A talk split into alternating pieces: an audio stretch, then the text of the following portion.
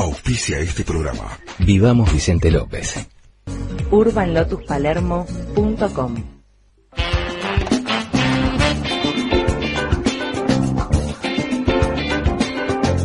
Aquí comienza el primer programa de la semana por venir. O tal vez, el último programa de la semana que pasó.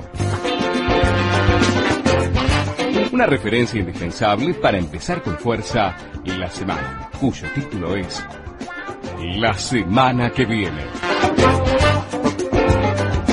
Información, notas, deportes, espectáculos, con la férrea conducción de Mariano Rinaldi y la voz encantadora de Marielita Coquesa.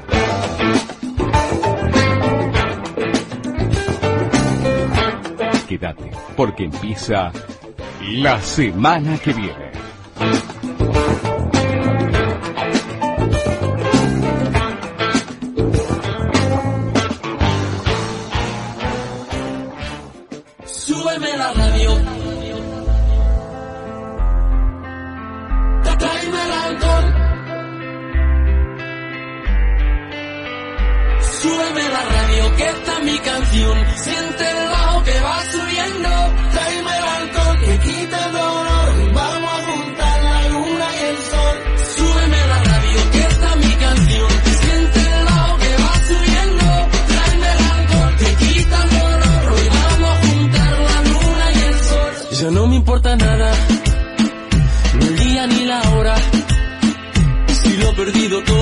Hola, hola, hola, hola, muy buenos días, bienvenidos a un nuevo programa de la semana que viene. Soy Mariano Rinaldi saludándolos en las mañanas de los sábados de Radio Symphony.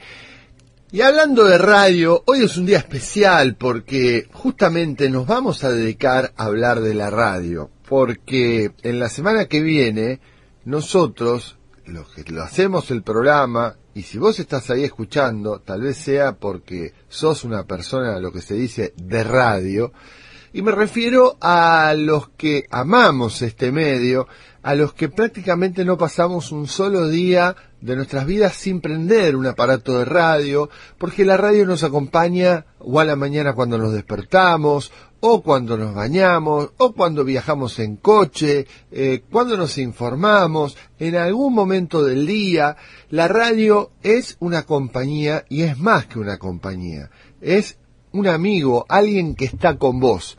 Eh, es lo típico el que llama a un programa de radio dice, para mí son como amigos, son como gente de la familia. Y esto tiene que ver con lo que genera este medio, nada más que este medio, porque en la televisión este, vos te podés divertir, te podés entretener, pero dicen que solo la radio acompaña eh, a las personas de la manera en que lo hace la radio y seguramente todos nosotros te repito, si estás ahí escuchando o Symphony esa mañana o el podcast, es porque sos una de estas personas que en algún momento eh, ha tenido, por ejemplo, algún programa favorito que te ha acompañado durante algún momento de tu vida. Bueno, de eso vamos a hablar en este programa especial de la semana que viene, de la radio. Cuando me refiero a la radio me refiero a esto que nos ha acompañado en mi caso, por ejemplo, de que era chiquito porque mi madre me despertaba trabajando en su casa, haciendo sus cosas con la radio de fondo. Y así,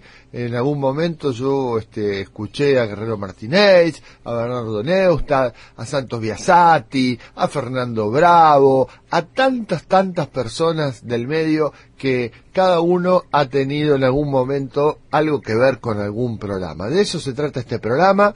Los otros días veía en, en, en internet, en redes sociales, que alguien preguntaba cuáles son los tres programas más importantes, o nombrar tres programas, y ahí me di cuenta la variedad que hay, la cantidad de programas que han sido importantes para cantidad de gente, muchos con los cuales yo no tengo nada que ver, pero veía y conocía, y bueno, esto que te digo, ¿no? Para algunos eran programas de AM, para otros de FM, para algunos de información, para otros de diversión, en fin, de todo un poco, todos conocemos nombres.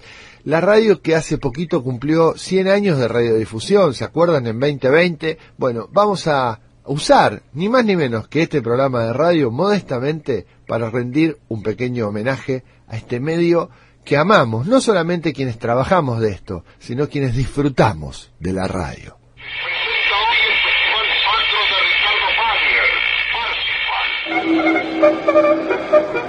El rotativo del aire. Rinaldi para la vida y el canto. Créame que se lo digo de todo corazón. Gente afinando, gente preparando un trío. sentado hoy en el estudio de radio de mi casa. El mago oriental Washington Tacuarembó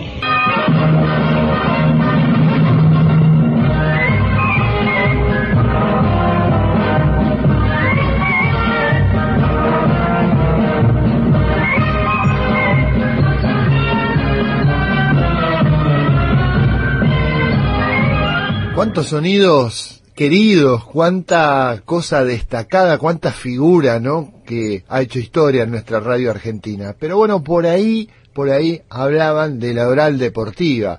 Y me parece un buen punto para empezar la oral deportiva por varias razones. Primero porque es el programa más antiguo de nuestra radiodifusión. La oral deportiva también llamada la oral deportiva Edmundo Campañale o la oral deportiva José María Muñoz, es un programa periodístico radial argentino deportivo que es el decano en su tipo. Se emite ininterrumpidamente desde 1933. Repito, se emite ininterrumpidamente desde 1933 por LS5 Radio Rivadavia 89 temporadas a 2021. Es el programa más antiguo de la radiofonía argentina. Eh, así que bueno, el formato es un ciclo deportivo en general, pero bueno, eh, como pasa siempre en nuestro país, por cuestiones obvias que ustedes sabrán entender, por más que sea un programa deportivo en general, obviamente la preeminencia es del fútbol. El tema es que esta oral deportiva con formato nocturno semanal, de lunes a viernes, pero también con las transmisiones de partidos y de eventos deportivos, eh, fue la primera emisión, eh, digamos, la, la- es la emisión decana, como te digo, de programas deportivos. La fundó Edmundo Campañale en 1933, pero después apareció uno que fue una figura y del cual no se recuerda tanto porque lamentablemente quedó vinculado a la dictadura militar en el Mundial 78, algunas campañas que hicieron los militares, pero bueno, el punto es que más allá de este tema político innegable, que es un dato de la realidad, José María Muñoz, también es un dato de la realidad, fue un grande del periodismo deportivo. Él se hizo cargo de la oral deportiva, ejerció esa tarea durante 34 años, para que te des una idea, la oral deportiva con Muñoz llegó a tener un share, un, encendido del 80%. Quiere decir que de 10 equipos de radio que estaban prendidos, 8 estaban escuchando a Muñoz. Había un partido y era una cadena nacional, vos ibas caminando por la calle y en el kiosco de revistas, en el negocio, el auto que pasaba, todos iban con la voz del gordo José María Muñoz.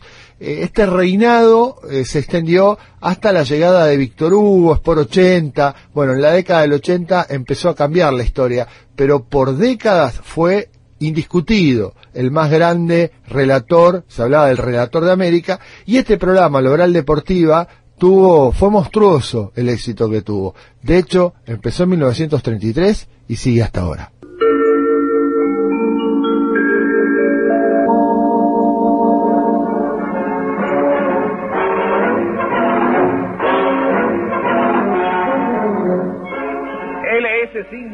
Radio Rivadavia al servicio de la verdad, presenta. La audición de Cana en las transmisiones deportivas. La oral deportiva Edmundo Campañales. Con la dirección general de José María Muñoz, el relator de América, y la participación del equipo deportivo de la emisora. Viene el centro abierto de Cordero, carga Killer, cabecea hacia arriba Marchetti, sale entrando Villa, otro hombre va cargando con pelota al pie, quita Pitar con la entrada, el jugador va para Luque, está adelantado Racing, peligro de gol, entra al área, peligro de gol, sale el arquero, tiró y vino el gol y llegó el gol, gol, gol, gol, gol. ¡Gol!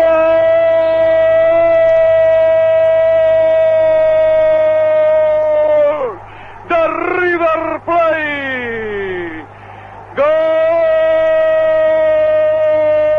de River. Luque en el contragolpe de River a los 46 minutos cuando estuvo a punto de quebrar Racing. River de contragolpe cuando todos Racing estaban en el ataque Desnivela al partido y se coloca 3 a 2. Che, justo un gol contra Racing fuimos a poner, por favor, Maru esa no te vas a enojar, eh, nada personal. Pero bueno, esto iba a cambiar, iba a cambiar en los ochentas, este liderazgo absoluto, indiscutido de la Oral Deportiva. Eh, con los ochentas arrancaba Sport 80, que se llamaba así también jugando con el dial de Radio Mitre, que era la radio donde estaba un programa bisagra en la historia de la radiotelefonía deportiva, porque hasta ahí el dominador absoluto, como te cuento, era José María Muñoz. Había varios monstruos ahí en ese programa, está Fernando Niembro, Marcelo Araujo, Adrián Paenza, estaba mm, Diego Bonadeo, Néstor Ibarra, pero en 1981 el batacazo iba a ser la llegada de un tipo, de un oriental, de un oriental, un tal Víctor Hugo, ni apellido tenía, y sin embargo... 22 de febrero del 81, doble debut, ¿no? Maradona en Boca. Y yo ¿Y vos, en, como en- la radio. Y ahí empieza el romance con Diego. Claro. Sí, Dos goles clavó ese día. digo. sí, sí, sí. Contra Talleres de Córdoba. Eh, Diego es muy inspirador. Las mejores cosas que dije en mi vida de un gol, los mejores comentarios tienen que ver con él, porque los grandes te inspiran de otra manera. Si yo relato a Boca, no es lo mismo para mí que meta un gol Gaitana que lo meta Palermo. Palermo Claro. tiene otra aureola. Si relato a River, no es lo mismo que el gol sea de eh, Buenanote que de Ortega. Mm, Eh, Ortega es claro, es otra eh, eh, es otro elemento que lo convirtiese Francesco o el Beto Alonso. claro. ¿Cuándo lo descubriste a Diego? ¿Cuándo lo- dijiste? Ah, yo lo descubrí en Montevideo. Transmití en el Campeonato Sudamericano del 79. Ya él metió un gol importante. No me acuerdo si contra Uruguay o contra otro equipo. Pero sé que dijiste- yo digo a la Madonna con Maradona y jugué con esas cosas y dije ya al- algunas ¿Y qué viste de, de distinto en Diego? Eh, Diego eh, es el, eh, un artista, el más maravilloso artista que eh, no dejaba de tener toda la eficacia que el juego exige. Diego además fue como los grandes compositores de música, no le sobraba una nota. Diego nunca hizo, nunca le vi una jugada en la que sobrase un rival. Eh, siempre todo lo que hizo era necesario, pero el, el- el romance fuerte entre el relator y el jugador se establece a partir de esos dos goles del 22 de febrero. Y allí está Diego Armando Maradona haciendo pensar a 70.000 argentinos que están en la cancha de Boca. Qué lindo que levantarse un domingo de mañana en Buenos Aires y de tarde juega Maradona. Maradona va a tirar el penal. Se me ocurre que abajo y al parante derecho, o quizás lo tire fuerte para asegurarlo, es el primero de todos, se adelanta Maradona.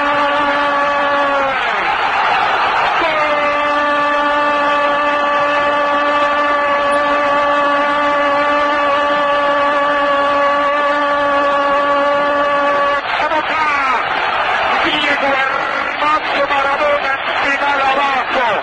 Gastó el supo como una lágrima. La pelota se metió lentamente abajo sobre el parante izquierdo. Mientras Balón disimulaba buscando papelitos. contra- La soltó como una lágrima, dijo Víctor Hugo en ese primer relato que ya estaba pintando lo que se venía. Una cosa totalmente superadora que agregaba al mero relato, al mero contarte de por dónde anda la pelota en la cancha, le agregaba una lírica, una épica, todo un contenido que hasta acá no había tenido, o al menos de esta manera, el fútbol. José María Muñoz y Víctor Hugo Morales. Ya seguimos en la semana que viene con este programa especial dedicado a la radio, ni más ni menos. Todo lo que hicimos en la costa lo hicimos porque nos escuchamos y trabajamos en equipo. Vos que querés vivir en un lugar que te encante y nosotros que lo estamos haciendo. Y así funciona. Juntos hacemos más y disfrutamos más de la costa. Vivamos Vicente López. Desde hace más de 10 años, Urban Lotus brinda servicio de wellness a personas y empresas, con el respaldo de su experiencia como el estudio líder de yoga y pilates en Palermo. Las mejores clases online y presenciales, sesiones de meditación, masajes y servicios de spa. Asesorías, diseño e implementación de beneficio de wellness para empresas y hoteles. urbanlotuspalermo.com.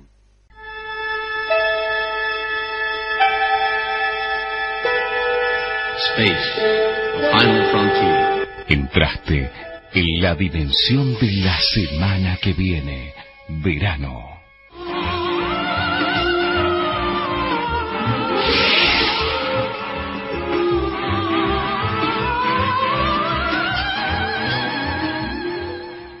Hace poquito, en 2020, se cumplieron 100 años de la- del comienzo de la radiofonía, de la radio argentina, ¿no? Estamos hablando de aquello de los locos de la azotea. Bueno, 100 años ya, ¿no? Eh, y bueno, eh, nosotros aprovechamos en aquella oportunidad para hablar con alguien que además de ser un colega, además de ser un periodista destacadísimo de muchísima trayectoria de años en distintos medios, en diarios, radio y televisión, es un estudioso del tema de la radio y de hecho todos los que hemos pasado por la carrera de comunicación o periodismo seguramente hemos leído textos de él, libros célebres que ha dejado Carlos Ulanowski. ¿Qué tal, Mariano? Mucho gusto. ¿Cómo estás? Bien, bien. La verdad que, como te decía, como, como estaba introduciéndote recién, eh, un gusto enorme porque quien que ha pasado por esta carrera, por esta profesión, no ha leído alguno de tus libros, desde Días de Radio, un lugar obligado para los que amamos a la radio, o estamos en el aire, por nombrar alguno de los dos, este, que, que, que, que recuerdo así como más este, emblemáticos, pero tanto, y además tantos años de crítica de medios. Bueno, sos periodista, sos crítico, sos historiador y has mezclado todo esto de manera excelente, Carlos. Bueno, muchas gracias. Eh, he tratado, por lo menos. por lo menos traté. Y eh, en cuanto a, a la radio, es un medio tan mágico y que tiene tanta historia y que ha pasado por tantas etapas. Tantas veces se dijo que era el fin de la radio, ¿no? La Sí. televisión, después, ahora el streaming eh, va mutando, pero de alguna manera eh, sobrevive siempre. Bueno, por muchas razones, ¿no? Sobrevivió, pero es un medio que da mucho y pide poco, porque el que tiene una portátil del año del cohete, lo único que le pide son dos, cada tanto son dos pilitas, ¿no? Sí. Y quien tiene un teléfono de ultimísima generación y escucha por ahí, este, lo único que tiene que rogar es que el streaming no decaiga, ¿no?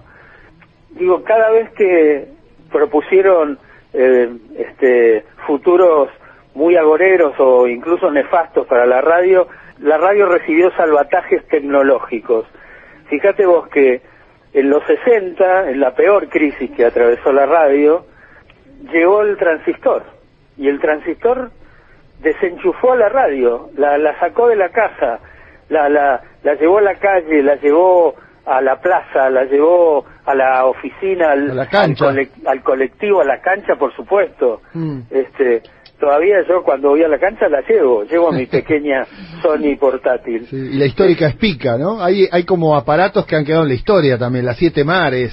Claro, Mm. sí, sí, sí, sí, hay este, fanáticos de, de la Noblex Siete Mares Sí. o de la Carina. Sí. este, digo, en, en muchos momentos la radio fue salvada por la tecnología y creo que va a seguir ocurriendo. Digo, todavía la radio acá es analógica, el apagón digital estaba planteado para el 2019, pero eh, Macri lo postergó por decreto para el 2021.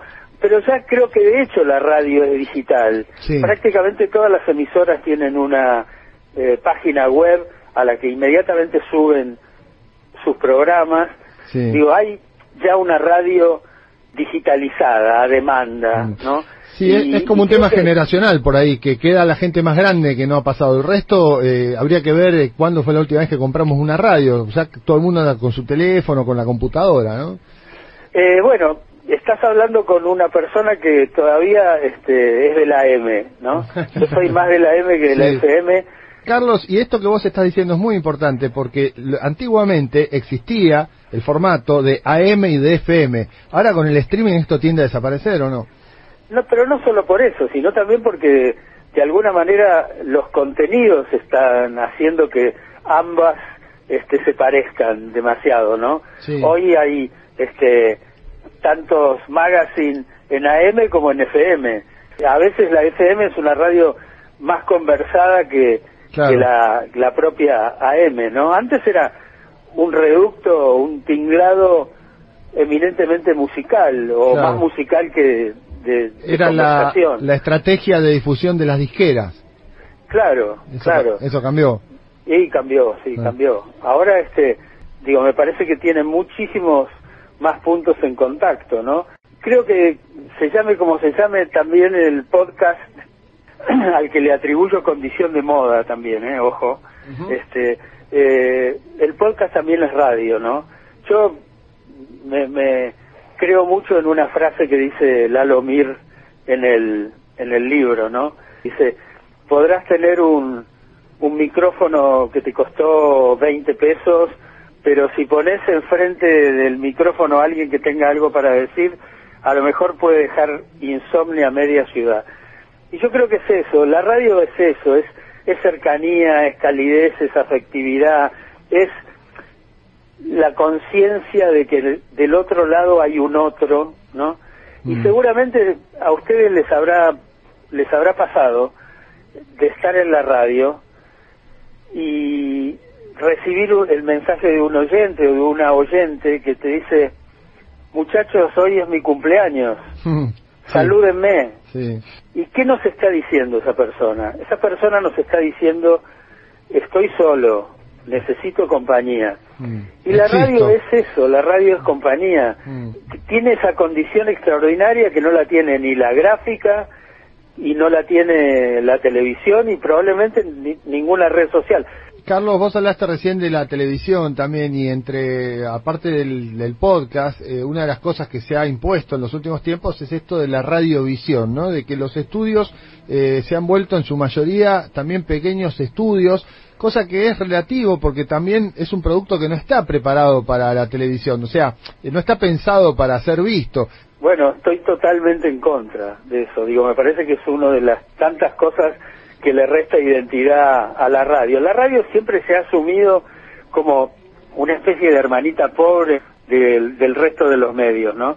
Digamos, la radio fue intervenida por otras agendas, hace muchos años por los diarios y revistas, luego por las a- agencias de noticias, después por, obviamente, por las señales de cable noticiosas que hay en, en cada uno de los estudios, así como ahora seguramente también están intervenidas por las redes sociales. Pero todo el tiempo uno escucha que la gran fuente de un determinado tema en un momento de algún programa es eh, el teléfono que el conductor tiene enfrente. Y en cuanto a, a- a la radio en sí, digamos, eh, ¿qué figuras, qué, qué fue sosteniendo la radio? Sabemos, por ejemplo, que la televisión cuando arrancó se nutrió de las figuras que tenía la radio. Pero si vos tuvieras que hacer como un andamiaje, decir, estos tipos fueron claves, apareció este que innovó en esto, ¿quiénes, este, dirías vos, son los an- algunos que no te podés olvidar en una enumeración de estas? Primero que nada, este, los llamados locos de la azotea, porque ellos pusieron el pie en este en este negocio, ¿no? Y fueron los inventores de la primera radio, Sí. este, la Sociedad LOR Argentina, ¿no? Este, Radio Argentina. Eh, ellos, digo, primero que nada porque en la primera década, ellos tuvieron la radio cinco años, pero creo que fueron los impulsores para que en esa primera década se crearan los géneros, al punto que ya en 1929, 30, eh, se metió el primer gran éxito masivo que fue un radioteatro llamado Chispazo de Tradición. Después, eh, Jaime Yankelevich, sin duda tiene, Claro. tiene que estar en ese lugar. Sí. Jaime Yankelevich que este, primero tenía un comercio de artículos radiotelefónicos Sí. Y, y él se dio cuenta de la potencia de la radio porque cada vez que anunciaba en una radio alguno de los de sus eh, este, materiales la, el negocio se le llenaba de gente. Bueno hasta que compró una radio y después otra y después otra y hizo Radio Belgrano en 1932 y, y eh, Gache y Deledique hicieron Radio Splendid y eh, en el 1935 vinieron los de la editorial Jaines de origen inglés y armaron Radio El Mundo y bueno todo lo que vino después del 35 hasta esa primera gran crisis de la radio que, que muchos consideraban que era una crisis terminal para la radio, hasta 1960, digamos, yo creo que todos ellos hicieron la, la época de oro de la radio, todos, todos. Este, la radio era el, el centro del entretenimiento en cada casa y, y la radio era un, una fuente de, de no, no solamente un, un lugar de recreación y de entretenimiento, sino que era un lugar de conocimiento. Claro. La, la- la gente sabía, aprendió muchísimas cosas a través de la radio, ¿no? Mm. Este, bueno, y después, ya más cercano, me parece Hugo Guerrero Martínez es un nombre insoslayable. Digo, inventó todo Guerrero. Sí. Inventó todo lo referido a los sonidos y todo lo referido a los silencios. Hasta los ¿no? silencios te iba a decir, sí, tal Claro, cual. Sí. claro. Este, y después este, una radio como Rivadavia también fue importantísima Claro. la recuperación de la radio. La eh, Radio Rivadavia fue la primera en establecer que la radio resignaba, este, justamente porque la televisión le había vampirizado también eso, resignaba el horario de la noche, pero se hacía fuerte la en la primera y segunda mañana. Claro, ¿no? claro. Y ahí aparece el Fontana Show y aparece Claro, rapidísimo también el, después. el rotativo del Exacto, aire, sí. Muñoz, el Fontana Show Sí. y mucho más adelante eh, el Flaco Carrizo, la Rea, Mm. eh, el Cruz de Barbas. Ahora menciono dos fábricas de radio que me parecieron importantes. A ver. Eh, una, por un lado, la Radio Belgrano post dictadura, La de Liberty. 1984-1989, y después la Rock and Pop. Sí. ¿no? Y la cosa más novedosa ahora me parecen las radios online sostenidas por sus oyentes, tipo La Patriada o tipo El Destape o Caput. Que es otro concepto, ¿no? No basarse tanto en la publicidad este, institucional o, grande, digamos, sino en la ayuda más, más comunitaria. Claro, se forman verdaderas comunidades, ¿no? Es- Me parece que es un acto como de ciudadanía y de avance democrático, porque mucha gente que dice, bueno, eh, a mí me interesa esta radio, su mensaje me representa y no quiero que desaparezca, no quisiera que tenga los dramas propios de una radio que no tiene Claro. pauta oficial o pauta privada, ¿no? Eh, entonces la apoyo, con lo que yo pueda, por mes la apoyo. Eso la verdad que me parece muy novedoso y muy atractivo. Bueno, veremos qué otras cosas entonces siguen pasando con la radio, que está claro que cambia, que muta de formato, de, de- de contenido, de, de forma de financiarse, pero sigue siendo radio.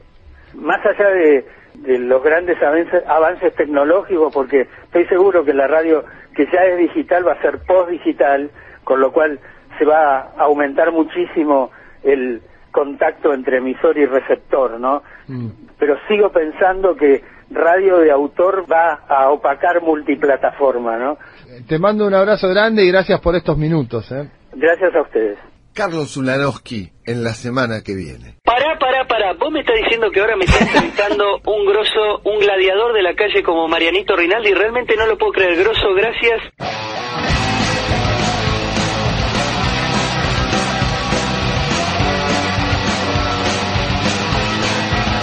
La semana que viene. Ah, sí, boludo, sí, ¿por qué?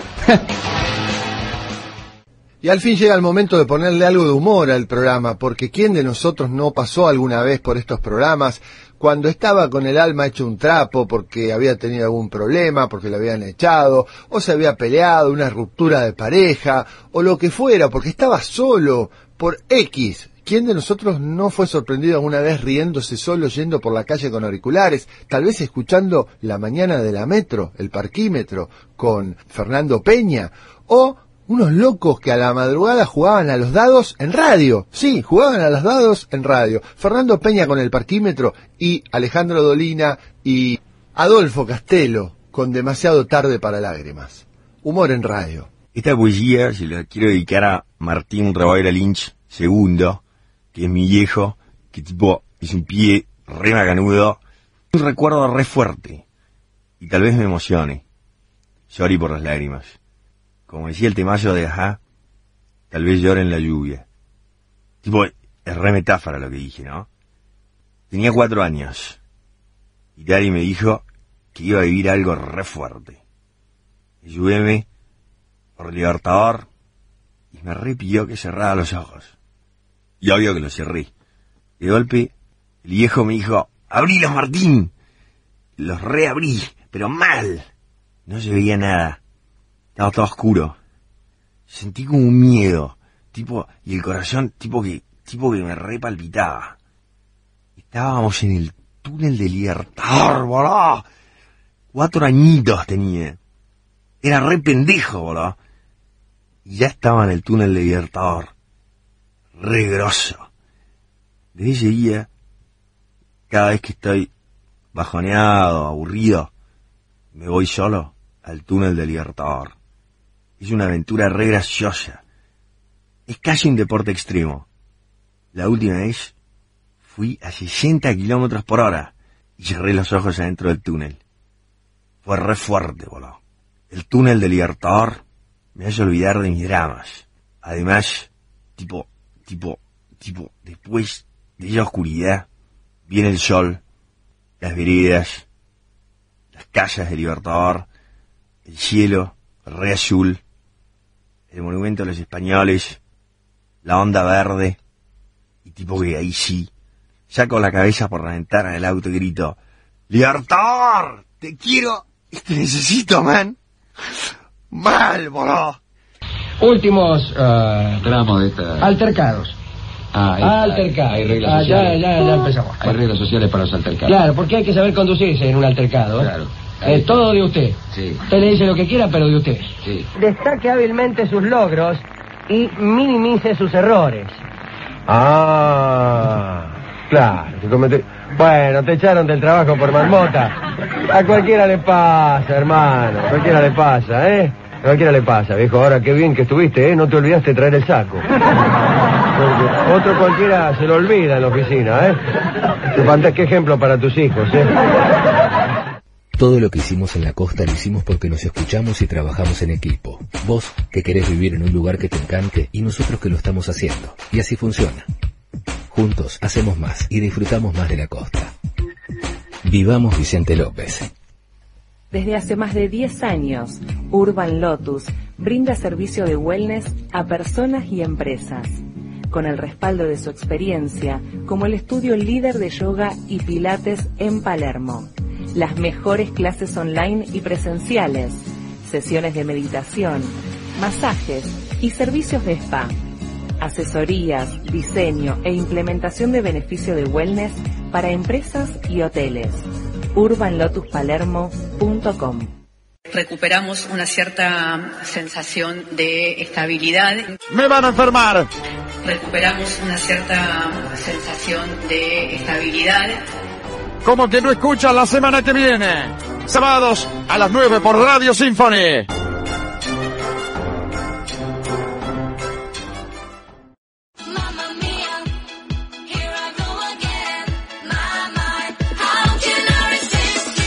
Mariano Rinaldi es un atorrante, no hay duda de eso. Es un hombre que rara vez sale del barrio de Núñez, hace los móviles desde el balcón de su casa. Lo mismo que dice aquí, dice en FM Symphony, ¿eh? todo por tres sueldos, esfuerzo mínimo.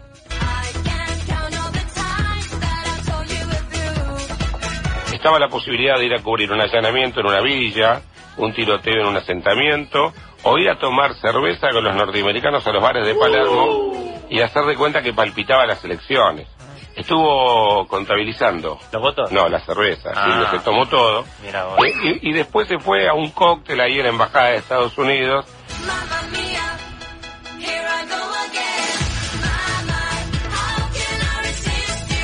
Duro lo tuyo, Mariano, ¿eh?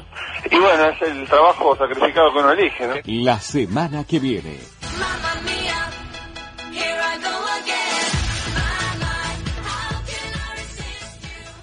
Y ahora para ir cerrando este programa, esta última nota que dejé especialmente para el final, con alguien con quien trabajo y tengo el gusto de haber compartido muchísimos momentos profesionales, una figura de la radio, uno grande, más de 20 años de éxito con su programa en las mañanas y en los regresos, la AM en FM, eh, y cuántos Martín Fierros ganados con la batidora y con el exprimidor. Pero antes de ir a su tanque, a su éxito, también me gustaría recordar aquellos inicios con un- una radio que cambió también la radiofonía argentina, ¿no?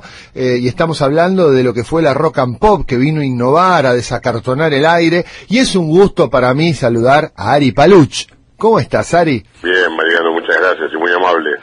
Sí, yo tengo el orgullo de haber eh, co-conducido el primer programa en vivo en la historia de Rock and Pop, porque Rock and Pop arranca el 23 de enero del 85, mm, con un formato que hoy puede parecer hasta soso, pero muy revolucionario, de locutores que presentaban eh, las canciones, unos separadores muy creativos, y a que después se sumaron los jingles, y música que por supuesto era muy atractiva porque además en los 80 fueron una década magnífica y bueno, proponiendo justamente rock y pop.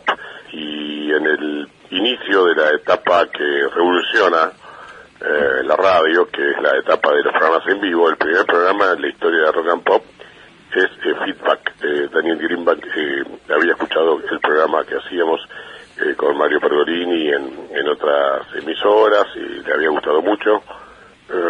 Para nosotros fue un hermoso regalo de, Navidad del 86 porque nos iba muy bien, liderábamos el rating y Greenbank se planteó estos tipos que él sabía además que no nos estaban pagando, nos debían ocho meses de sueldos. Sabes, Mariano, que algún día había que hacer un programa aparte de los chantas de la radio. Uf, sí, sí. Bueno, Tenemos para varios programas. eh. Mm, No, escribí varios libros. Y efectivamente eh, hay instancias de Mario, que era muy meritorio porque eh, yo vengo de una familia judía, eh, él- después sí conocí a Carolina, que no es judía, y, y la Nochebuena siempre estoy también con, con celebraciones, pero para esos tiempos, pues el 24 de diciembre de la noche para mí era una noche más. Y aún así Mario me dijo, ¿y si hacemos la Nochebuena en vivo? Y bueno, eh, Daniel Greenbank, que, que fue el, el padrino de la rock and pop, el mentor, esa noche estaba yéndose para una quinta y de pronto eh, dijo, "Pues estos pibes no les pagan, nos, nos ganan el rating, bueno, me los voy a traer.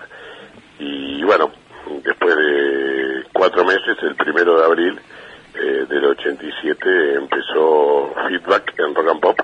Y repito, tengo ese orgullo de haber in- integrado en distintas etapas el- la grilla de la programación de la radio, pero de haber sido nosotros los que hicimos el primer programa en vivo y muy exitoso en la historia de Rock and Pop. ¿Y qué tenía de diferente esa radio? ¿Era otro lenguaje, otros temas? Que era un tipo que viajaba, que siempre fue un visionario, un vanguardista y estaba eh, muy inspirada en, en- en radios este, norteamericanas y era una dinámica muy moderna, eh, con una artística revolucionaria.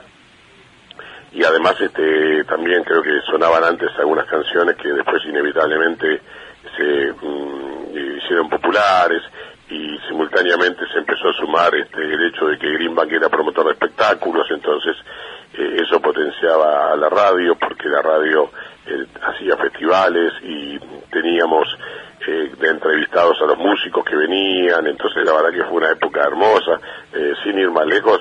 Por ejemplo nosotros en Feedback eh, que tuvimos la suerte que empezó en el 85 en otra emisora, fuimos simultáneos con una época magnífica de rock nacional, entonces eh, tener sentados ahí a, a los Soda Stereo, a, al Indio Solari, a Gustavo Moura, a Luca Prodan, Calamaro. a Calamaro, a Fito, a Miguel Mateos, la verdad que no era de todos los días, pero era bastante frecuente. Entonces, además nosotros simultáneamente también impulsábamos ese fenómeno porque nos traían demos y después este, lo difundíamos. Eh, Mario, por ejemplo, con el ritual de la banana, eh, yo con Benny Raquel de los auténticos decadentes, o, algún tema de mm, Ataque 77, o sea, eh, bandas que no existían, que te esperaban a la puerta con humildad y te decían, tengo este demo, eh, tengo este casetito para que me lo pongas, y así le dimos una mano, por lo menos de mi parte, desinteresadamente a muchas bandas. Entonces, eh, se estaba generando un fenómeno y las bandas nuevas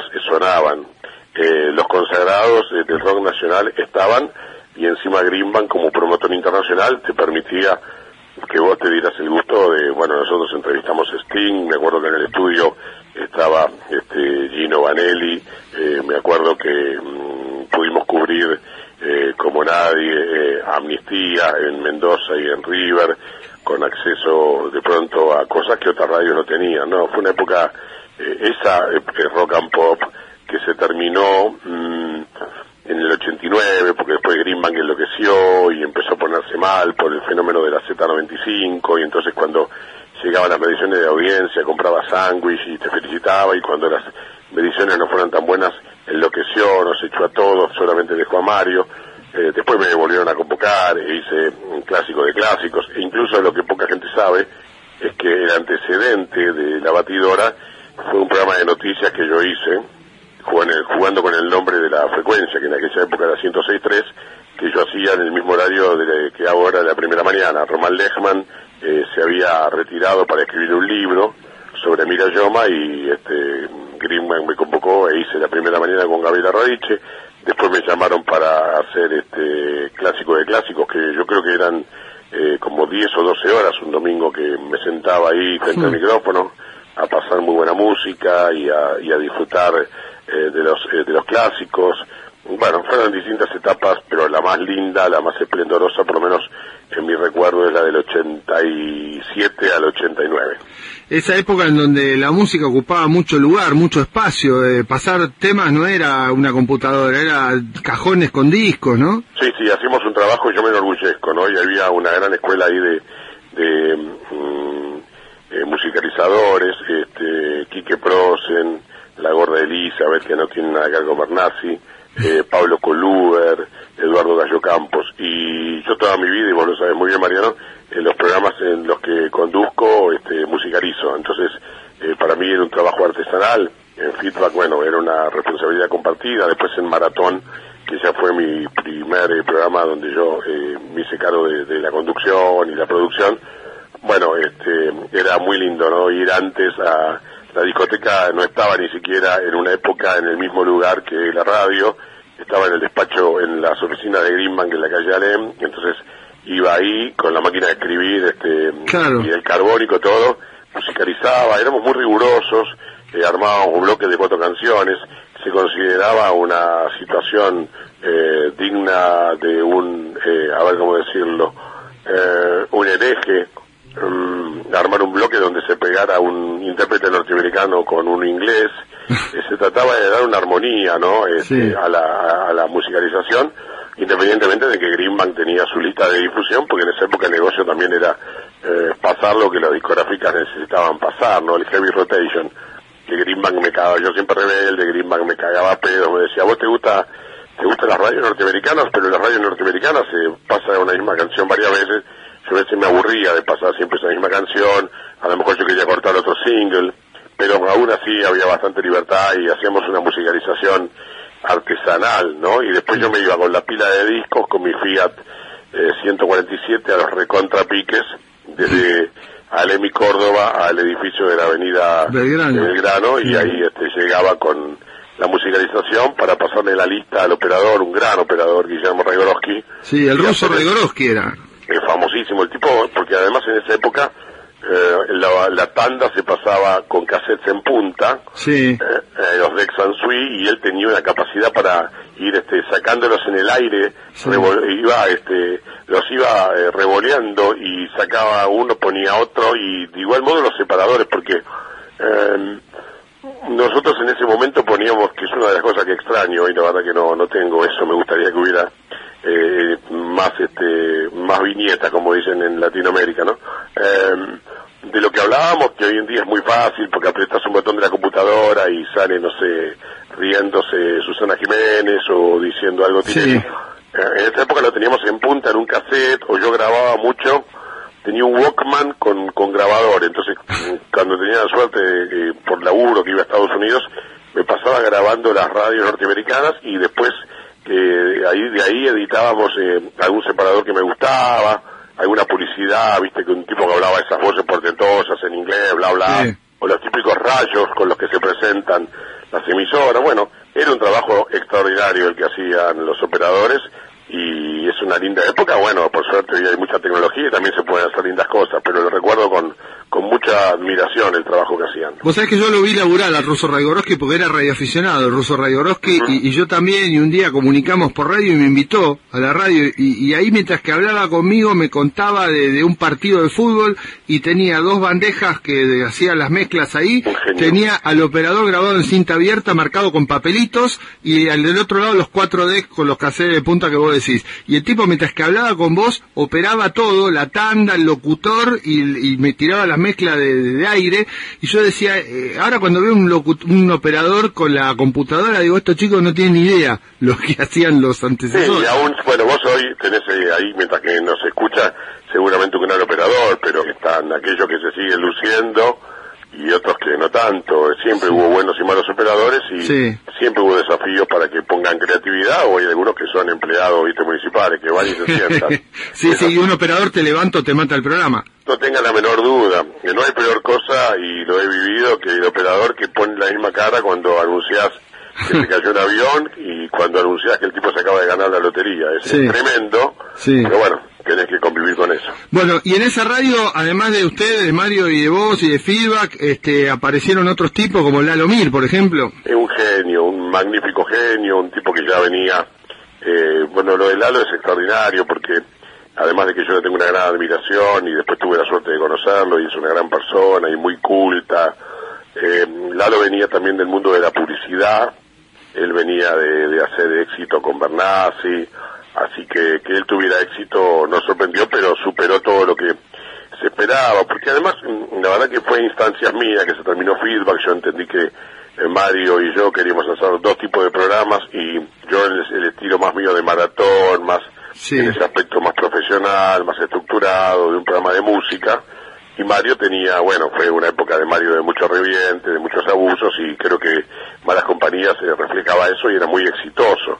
Y para completar esa programación, los tres grandes programas eran eh, Malas Compañías a la noche, Maratón a la tarde y eh, Radio Bangkok a la mañana, que fue un éxito extraordinario porque ya incorporó a gente que yo no sé si escuchaba rock and pop y empezó ya a incorporar a público de AM, público no necesariamente rockero, porque los personajes, viste, lo que hacía Douglas Vinci, Bobby Flores, eventualmente eh, Quique Prosen, ni hablar el genio de Lalo, eh, ya empezaba a atraer un público que a lo mejor hasta ese momento escuchaba la rea, ¿no? Se hablaba del superjuez Piotti, eh, se burlaban de la compañía telefónica eh, eh, eh, estatal, eh, no, fue una época muy divertida y también con mucho compromiso porque nos tocó en estos tiempos, es bueno recordar que en más de una ocasión y especialmente en el 87 eh, tuvimos esa eh, alzada de los cara pintadas y, y estuvimos haciendo el aguante, me acuerdo que estuve casi, Greenback te llamaba, eh, Ari Benítez y bueno, yo ya de alguna manera iba perfilando el lado por el que me fui, ¿no? Del periodista sobre, de, de- de- de actualidad general, no atado solo a la música y hacía eh, todo un fin de semana de guardia hasta que Alfonsín nos decía que la casa estaba en orden. Hubo, un- hubo un par de levantamientos y la consigna era primero la democracia y además Greenbank tenía una muy buena relación con el Cotino Siglia y por ende con Alfonsín y yo particularmente era muy alfonsinista porque eh, era un muchacho de la dictadura, o sea que cuando empezó la democracia la había a los 21 años y era un uno más de los tantos que nos habíamos copado con Alfonso y eh, con la posibilidad de vivir en un país con democracia, por eso después nos poníamos firmes delante del micrófono para que la democracia no corriera peligro. Bueno, hablaste de AM hace un rato y vos inventaste la AM en FM.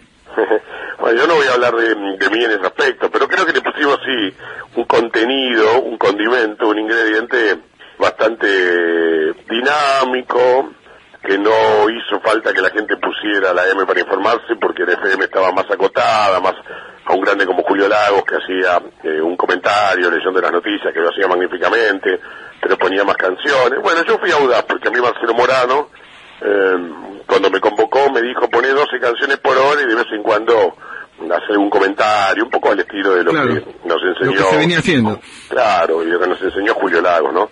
Y bueno, yo la verdad que mm, me rebelé y opté por hacer otra cosa y me salió bien. Mm. Tuve mucha suerte con, con la batidora y con el exprimidor, que bueno, ganamos mucho Martín Fierro y muchos años fuimos primeros en audiencia y además los programas que mm, no se sucedían a nosotros, después también era muy exitoso, ¿no? Como pasó con Fernando Peña, o Sí. como pasó con Andy Kuznetsov.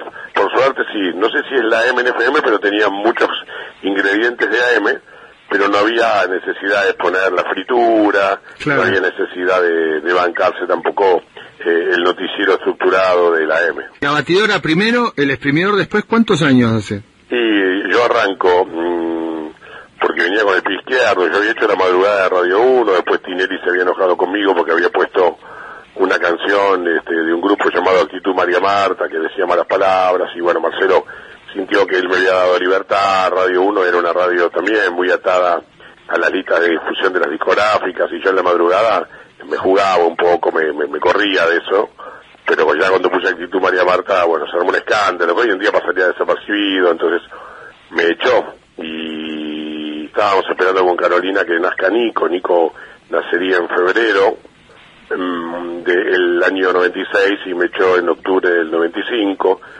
y la verdad que me preocupé mucho, estaba pagando la cuota de un crédito hipotecario, mi mujer estaba embarazada y bueno, el futuro era realmente complicado. Pero yo no hice ningún escándalo, nada, fiel a mi estilo. Me acuerdo que mm, buscaron así los medios más estridentes y que más querían pegarle a Tinelli, me buscaron, yo no me asocié. Y después tuve mi recompensa, porque Nico vino con el pan bajo el brazo, nació en febrero del 96 y el 18 de marzo Marcelo Tinelli me llamó y me dijo que quería que yo hiciera, yo venía haciendo la madrugada, que era un gran esfuerzo, Sí. hiciera la mañana, bueno, el programa ya lo hacía Jorge Pizarro, se llamaba La Batidora, y fue muy exitoso y es ahí donde nos llevan eh, a una radio que no era nada exitosa, entonces me dijimos, estás loco, te vas de la 1, que eras número uno en audiencia, para irte a la metropolitana, que está última. Pero afortunadamente la gente nos acompañó, la cambié la radio, me, me metí mm, un poco a gerenciarla, a escribirla, a hacerla artística, y eh, fue un golazo y convocamos a Fernando Peña, que no estaba convencido. Me acuerdo que Fernando estaba en, en Radio 1 a la tarde, había estado en Energy, y no sé, ganaba 300 pesos por mes y la propuesta era de 5 mil pesos, ¿viste? O sea que desde el punto de vista material, pero él no era un tipo que hiciera las cosas por dinero, o sea, como consecuencia, si ganaba dinero mejor. Bueno, lo convencimos y se armó ese lindo tándem y bueno, después todo... Ahí aparece el parquímetro. Claro, bueno, y ahí mm, se consagró y yo lo sigo considerando eh, de los cinco mejores tipos que, o por lo menos que yo más, más he admirado por la fluidez, la cultura. Eh, una cosa es hacer radio, que hay millones de personas que hacen radio, y otra cosa es ser gente de radio. Yo no tengo el termómetro para determinar quién sí, quién no, pero para mí eh, eh, Fernando Peña era un tipo que era un tipo naturalmente de radio, había nacido para eso. Bueno, así que eh, ha sido un largo camino, seguís todavía andándolo eh, como se puede, cada vez en un medio más acotado, ¿no?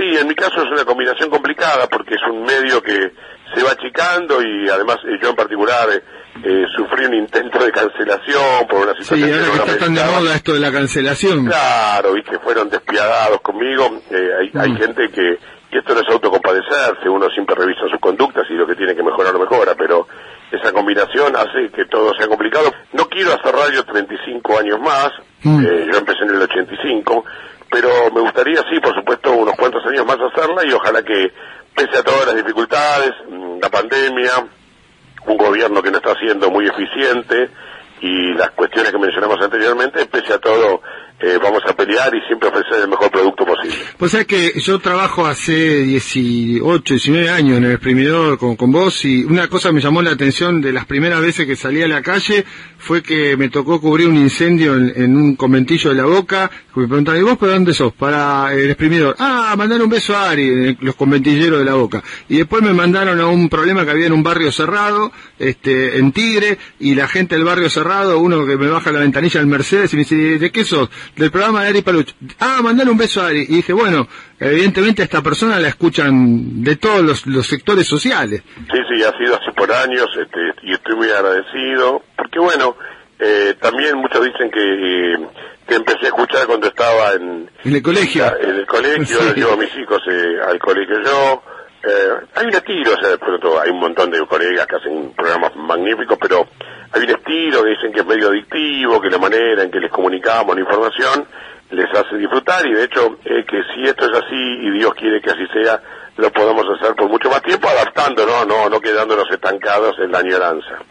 Ari, gracias por estos minutos y por estos años también, ya que está. No, no, la recíproca, Mariano, vos sos un hombre de radio, muy pero muy capaz, con muy funcional, yo siempre te llamo el, el todoterreno, pues, este, así que eh, mucho tenés que ver vos también, como oyente primero, como todos nosotros, y ahora en tu faceta de conductor, de movilero eh, y también hasta de community manager radial.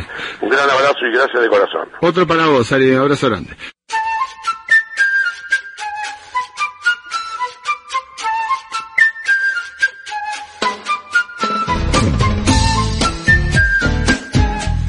Y hasta acá llegamos con este programa especial de la semana que viene dedicado a nuestro medio, a la radio, aquel con el cual crecimos, aquel con el cual hemos estado acompañados, hemos sido informados, nos hemos divertido, hemos conocido música, en fin, cantidad de cosas que hemos hecho con nuestro medio y que Dios mediante seguiremos haciendo. Por ahora, la semana que viene en Radio Symphony, el próximo sábado a las 9. Muchísimas gracias por habernos acompañado. Soy Mariano Rinaldi. Chao.